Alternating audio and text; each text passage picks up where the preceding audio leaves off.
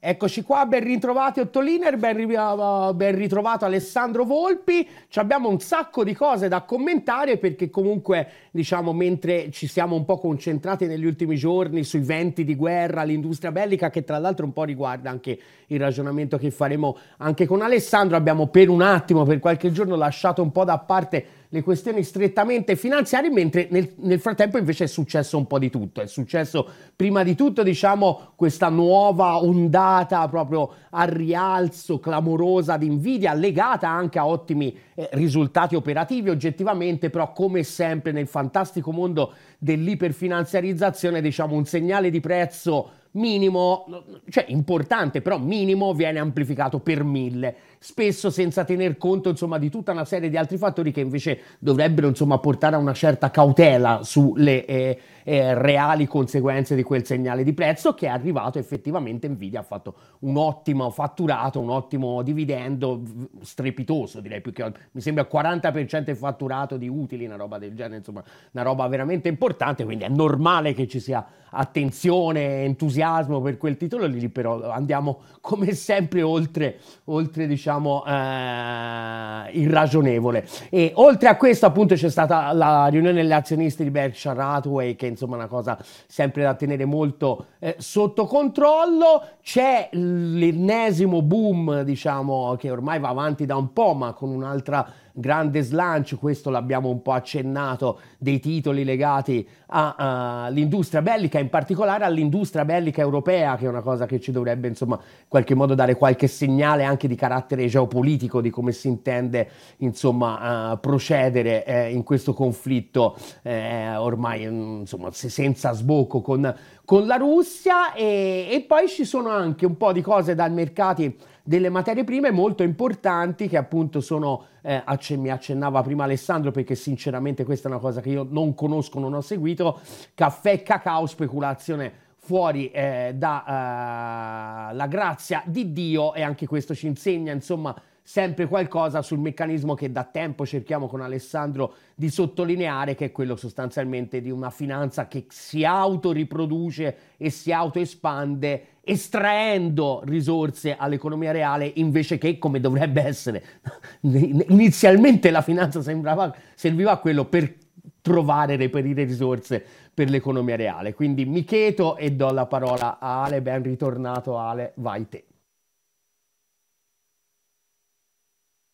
Sì, partirei da, da, da, da un dato eh, rispetto a, questa, a, queste questioni che è un dato recentissimo, anche secondo me è un indicatore interessante da eh, tenere sott'occhio, cioè da ormai qualche settimana è partita una sorta di aggressione, se così si può dire, ad opera di alcuni fondi altamente speculativi, eh, fondi edge inglesi e eh, seguiti da fondi americani nei confronti di alcune realtà tedesche, nel caso di Deutsche Bank, tra l'altro questo era già parzialmente avvenuto in un recente passato, ma ora l'aggressione riguarda anche alcune società come Siemens, cioè è evidente che c'è una uh, ondata di vendita allo scoperto su questi titoli. Eh, vendita allo scoperto sappiamo sono l'arma di distruzione di massa, cioè peggiore de, de, de, dell'armamentario finanziario perché alla fine sono quelli più facilmente utilizzabili. E c'è un, un tentativo che i fondi Edge stanno facendo di deprezzare in maniera significativa alcune realtà importanti della Germania, quindi se vogliamo di stabilizzare almeno il quadro di riferimento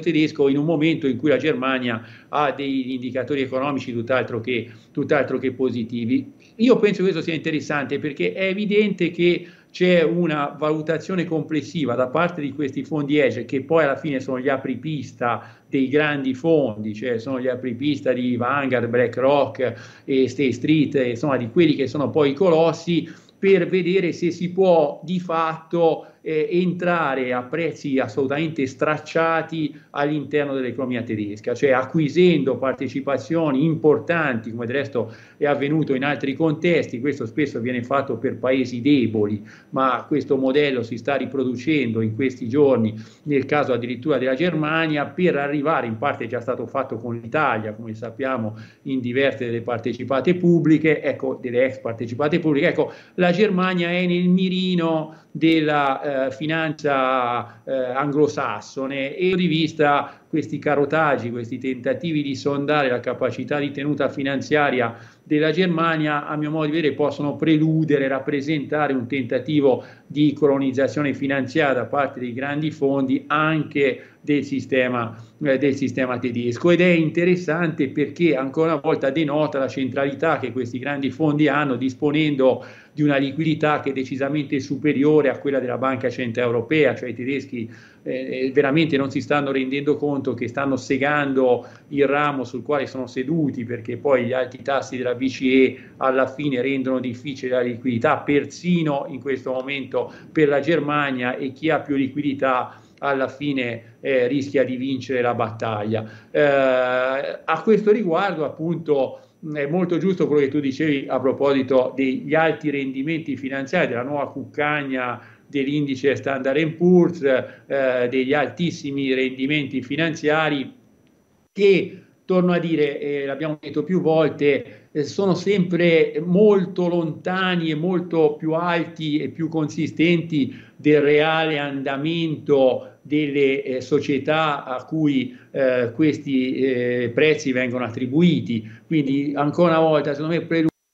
preludendo un po' a una sorta di situazione pre-1929, un caso eclatante, si possono fare alcuni casi, eh, ne accennavi tu eh, alcuni, il caso di Nvidia è eh, assolutamente interessante perché Nvidia è una società che ancora a maggio del 2023 valeva meno di 800 miliardi di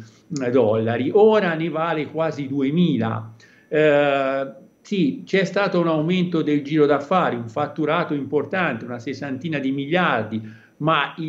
avere raggiunto una capitalizzazione di 2000 miliardi vuol dire che il titolo azionario ha corso con una rapidità straordinaria eh, e tra l'altro trascurando alcuni elementi non banali, cioè Nvidia ha una grande capacità di innovazione tecnologica, dispone di brevetti, però ha, eh, è, è, totalmente priva di un assetto produttivo, è uno di quei casi che si chiama fabless, no? gli americani lo chiamano fabless, cioè non ha stabilimenti, ha complessivamente meno di 15.000 dipendenti e la stragrande maggioranza di questi dipendenti peraltro sono con dei contratti che sono assolutamente a tempo eh, determinato e, e, e de, delle fattispecie più variate, ma il tema vero è che produce buona parte della sua, eh, di, di, di quelli che sono i suoi elementi costitutivi in zone che sono a rischio geopolitico, Taiwan, eh, altre questioni. Ora, normalmente questi dati incidono sulla valutazione del titolo e invece quella debolezza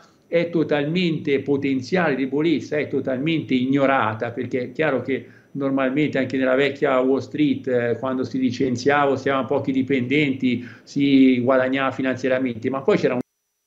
limite, che era il limite che bisognava comunque produrre e conquistare i mercati a suon di pezzi venduti. Qui questo meccanismo si sta progressivamente erodendo e ancora una volta il fatto che Nvidia abbia come azionisti di riferimento per oltre il 20% i tre grandi fondi, Vanguard, BlackRock e State Street, fa sì che ci sia un'enorme liquidità a disposizione di Nvidia. Questa è il titolo e nel momento in cui il titolo si gonfia per eh, i fondi diventa più semplice proporre quel titolo ai propri, eh, ai propri eh, risparmiatori, ai propri eh, soggetti eh, de- che hanno deciso di mettere in quei fondi le loro risorse.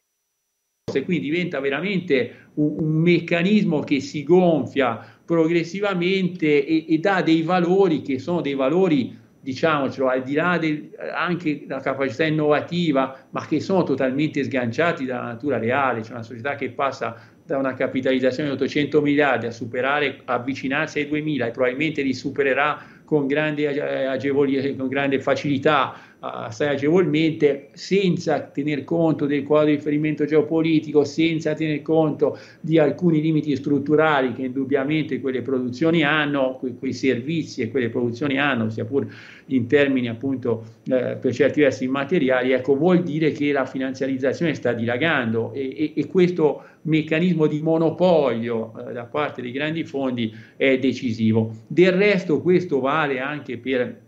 altri casi, eh, ricordavi tu eh, prima appunto Berkshire Hathaway eh, tra poco fa la riunione eh, a, a Omaha e, e, e, e annuncerà un 93-94 miliardi di dollari di profitti. Anche qui, da dove derivano i profitti? Derivano in larga misura da, uh, dal rendimento di azioni, dai dividendi di azioni che sono state comprate da uh, Berkshire di uh, società di cui Berkshire è uno dei fondi alimentatori insieme agli altri di cui si parlava prima, quindi anche qui l'enorme liquidità di cui dispongono questi fondi determina poi alla fine dei risultati che sono ampiamente positivi, i quali, torno a dire, a loro volta vengono eh, distribuiti a una parte di azionisti che poi ri, ri, ri, rimettono, inseriscono quella liquidità in un circuito che ancora una volta fa perdere di vista la, il parametro reale del funzionamento dell'economia, cioè quale sia il reale stato di salute delle società che sono beneficiate in maniera così chiara da, eh, dalla, eh, dalla, liquidità finanziaria. Un inciso su questo lo farei per il caso Stellantis. Eh, anche Stellantis ha avuto risultati molto significativi, ora non, non sto a, a, scomodare il tema dell'acquisizione di auto eh, dalla Cina per coprire il fabbisogno elettrico, non sto a scomodare eh, le difficoltà nel produrre eh, determinati modelli, però sta di fatto che Stellantis, Stellantis finanziariamente rende, il suo eh, amministratore delegato Tavares ha avuto una retribuzione complessiva di 24 milioni di mh, mm, euro, di cui diciamo 22 derivano in larghissima parte dal aver gonfiato il valore dei titoli, cioè da avere reso questi titoli particolarmente appetibili, anche qui giocando molto sulla partita finanziaria, cioè io costruisco un titolo che ha un buon andamento finanziario, magari perché ho relazione anche qui con alcuni fondi e alla fine eh, gonfio una retribuzione dell'amministratore delegato che arriva appunto a 22 eh, 24 milioni di cui 22 sono al di fuori del salario fisso in una società che sta licenziando, che ha difficoltà a rispettare i parametri di produzione e quindi anche qui un ulteriore sganciamento che è particolarmente forte. Una considerazione analoga si può fare andando in termini molto generali, come si diceva prima, per l'industria della difesa eh, qui ancora una volta la, la, finanza ormai è diventata un formidabile motore per tradurre qui e subito quello che dovrebbe essere valutato in prospettiva, cioè l'economia aveva per sua natura la capacità di valutare il mercato, aveva la sua capacità di valutare l'effettivo stato di salute o almeno parzialmente riusciva, provava a ponderare lo stato di salute, qui ormai questi meccanismi sono totalmente saltati. La conferenza di sicurezza di Monaco, che tra l'altro è un appuntamento annuale, quest'anno è stata caratterizzata da questi eventi di guerra per cui bisogna armarci perché la spesa militare è la condizione sine qua non, addirittura eh, Gentiloni ha proposto no, di fare gli eurobond per la difesa militare, che non è banale, cioè noi non facciamo il debito comune europeo per approvvigionare i sistemi sanitari, però facciamo il debito comune europeo per gli armamenti. È chiaro che dichiarazioni di questo tipo hanno prodotto immediatamente un'impennata delle società, immediatamente, uso l'avverbio come dire, in maniera molto esplicita, immediatamente hanno impennato le, i titoli delle società, nel caso europeo Leonardo ha avuto una italiana ed europea, ma insomma Leonardo poi è partecipato dai fondi, come sappiamo, eh, ma eh, i tre colossi mondiali che sono appunto eh, Boeing, ehm, Raytheon e eh, Lockheed Martin hanno ugualmente accresciuto immediatamente il loro valore, come se eh, ci fosse un'altra produzione gigantesca di armi, quindi questo viene tradotto subito senza fare una valutazione di quanto costerà quella produzione, quanto costerà l'energia per produrla, immediatamente si ha una eh, impennata di natura veramente, veramente, veramente straordinaria.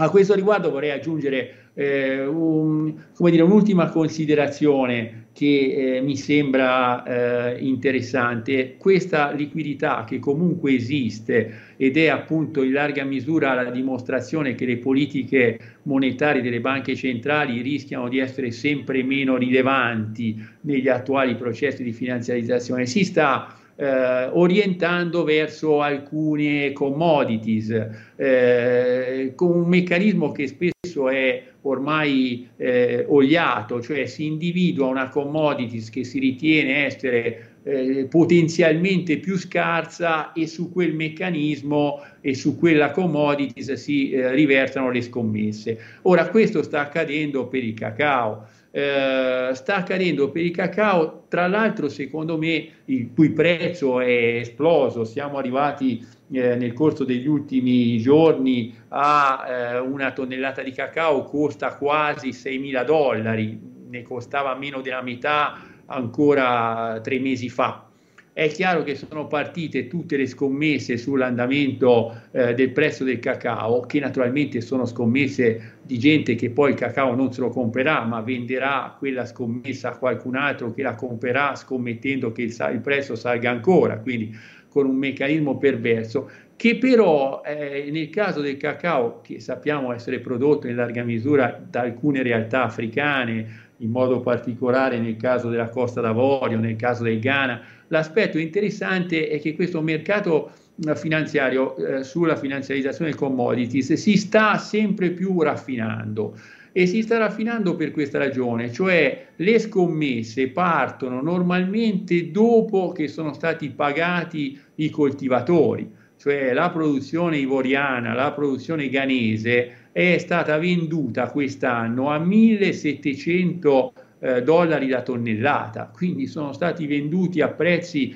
molto bassi. Quella appena terminata diciamo, la, la, la campagna di vendita nelle borse merci dove quella campagna di vendita si è realizzata sono partite le scommesse in maniera tale che i livoriani, i coltivatori, i piccoli coltivatori non avessero nessun beneficio dall'impennata di prezzo. Si farà correre questo prezzo, diciamo così, per qualche mese. Quando si ragionerà sul prossimo, rapport, sul prossimo raccolto, state tranquilli che i prezzi saranno crollati con un effetto drammatico che gli livoriani e i ghanesi in questo momento ragionano come se i prezzi fossero quelli che stanno correndo in questo momento. Quando arriverà il momento si troveranno miracolosi, che in questo la finanza fa i miracoli, con un prezzo che sarà nuovamente stracciato, rivenderanno a 1500, 1600 e se eh, la bolla partirà perché magari c'è idea che il raccolto sia stato un pochino più scarso, queste variabili appunto marginali che diventano assolute, ci sarà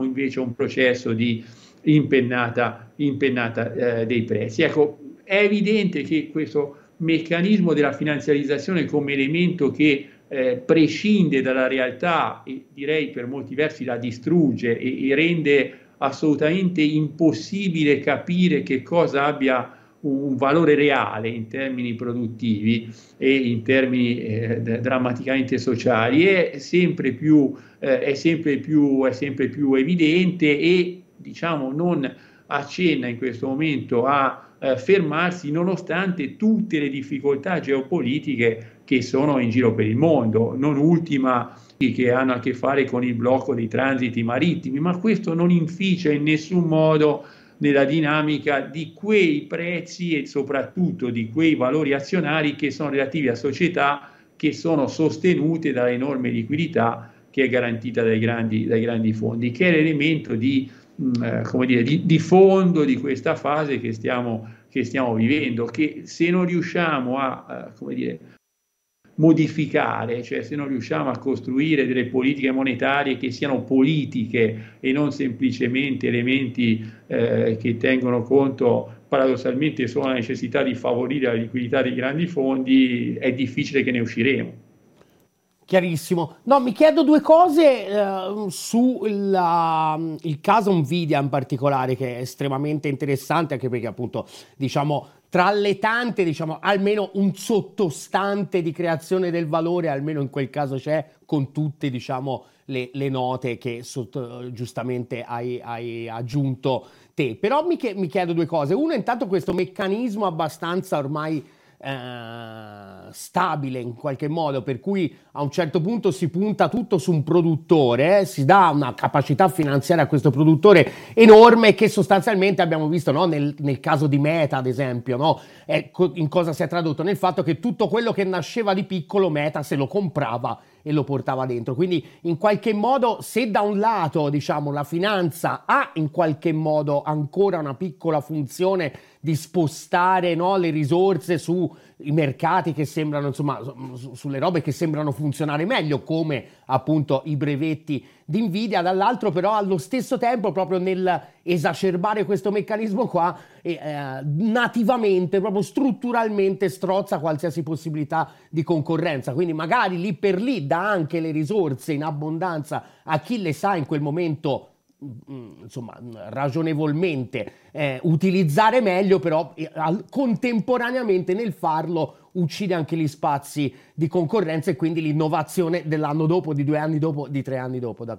eh, questa cosa qua. E l'altra cosa è invece una notizia positiva, tra virgolette. Mi chiedo se appunto nel caso specifico di Nvidia, ma si potrebbe appunto ampliare questo discorso. A Apple, noi l'abbiamo fatto per Apple diverse volte, questa cosa qua, diciamo, c'ha anche un aspetto positivo che in qualche modo è proprio per le eh, difficoltà di carattere geopolitico, insomma, per le implicazioni di carattere geopolitico che giustamente sottolineavi te, se in qualche modo Nvidia può essere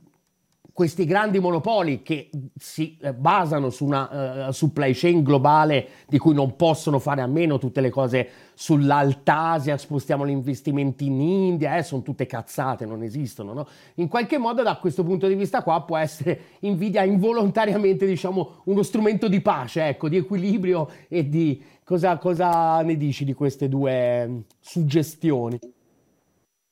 Beh, sulla prima sono d'accordo facendo una premessa che proprio la storia di Nvidia dimostra bene, perché Nvidia da questo punto di vista è, è un caso direi quasi di scuola, cioè i, i, in realtà il grande boom Nvidia l'ha fatto nel momento in cui sono entrati i fondi. Cioè, a, alla fine, appunto, una realtà come Nvidia è cresciuta e, si è cannab- e ha mangiato e può mangiare la concorrenza perché ha la liquidità dei grandi fondi, il che vuol dire che anche nei meccanismi di selezione dell'innovazione tecnologica poi alla fine decidono loro, come del resto hanno deciso il mantenimento in vita dei combustibili fossili per moltissimi versi, come hanno cioè,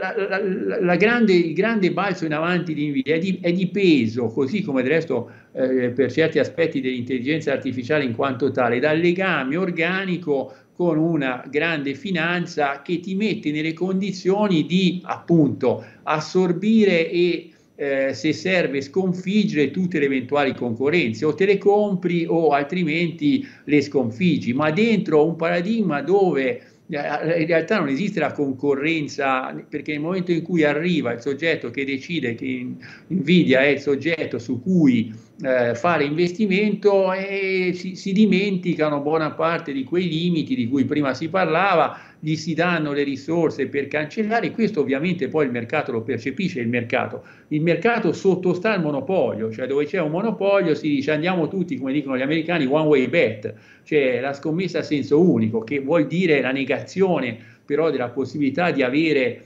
forme di trasformazione, di innovazione che non siano battezzate, che non siano legittimate da questi grandi soggetti, che è il tema fondamentale. Sul secondo aspetto, certo, eh, quello che tu dici è vero, cioè è chiaro che la struttura di eh, Nvidia, come per altre eh, strutture di queste eh, grandi società, delle grandi big tech, eh, ha a che fare con una delocalizzazione, come dire, con, non, non, tanto con la, con la dipendenza produttiva da zone che quindi devono essere in qualche maniera non oggetto di tensione, non oggetto di eccessiva tensione, possono essere oggetto di minaccia, tanto il mercato non si spaventa, possono essere oggetto eh, di fibrillazione, ma probabilmente quello che tu dici è già stato interiorizzato, ma appunto l'operatore finanziario di rilievo sa che alla fine non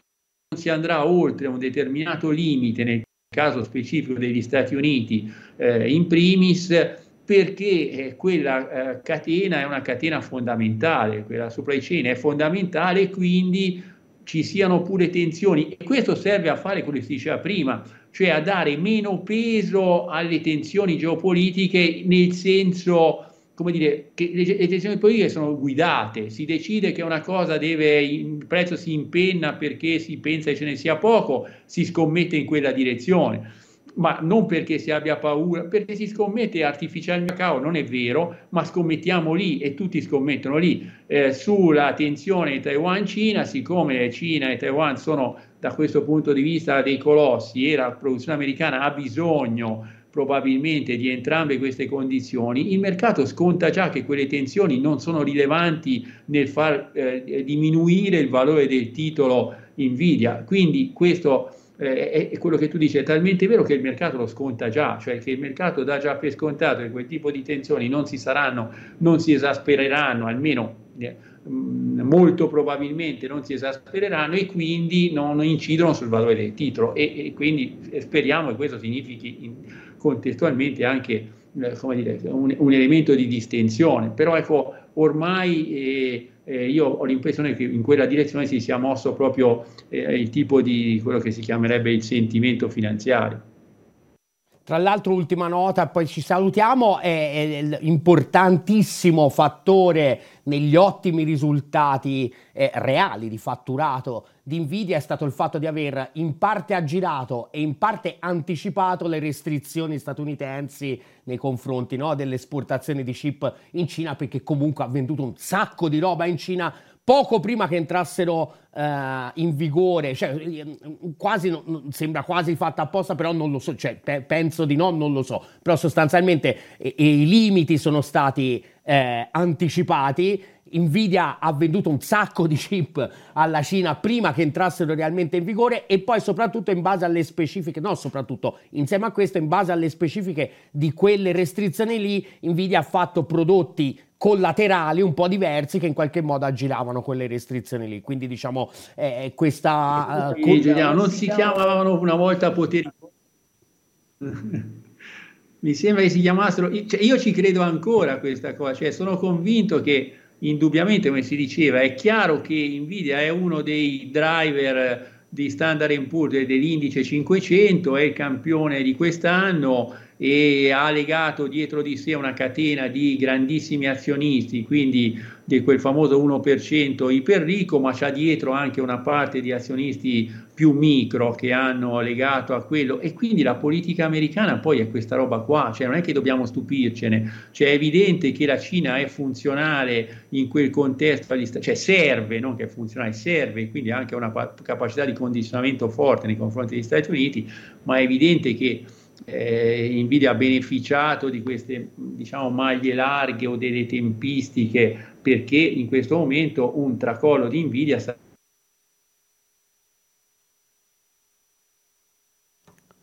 Vabbè, eravamo alla, alla, fine, un tracollo di Nvidia sarebbe, immagino stesse dicendo Alessandro, un dramma, diciamo un colpo grosso per tutta eh, l'indice standard Poor's e quindi per tutto il meccanismo della finanziarizzazione. E ringrazio tantissimo Alessandro che in questo momento non mi sta sentendo perché gli è andata via la, conv- la connessione. Grazie a tutti gli ottoliner, ci rivediamo domattina con l'ennesimo pippone. Buona giornata a tutti.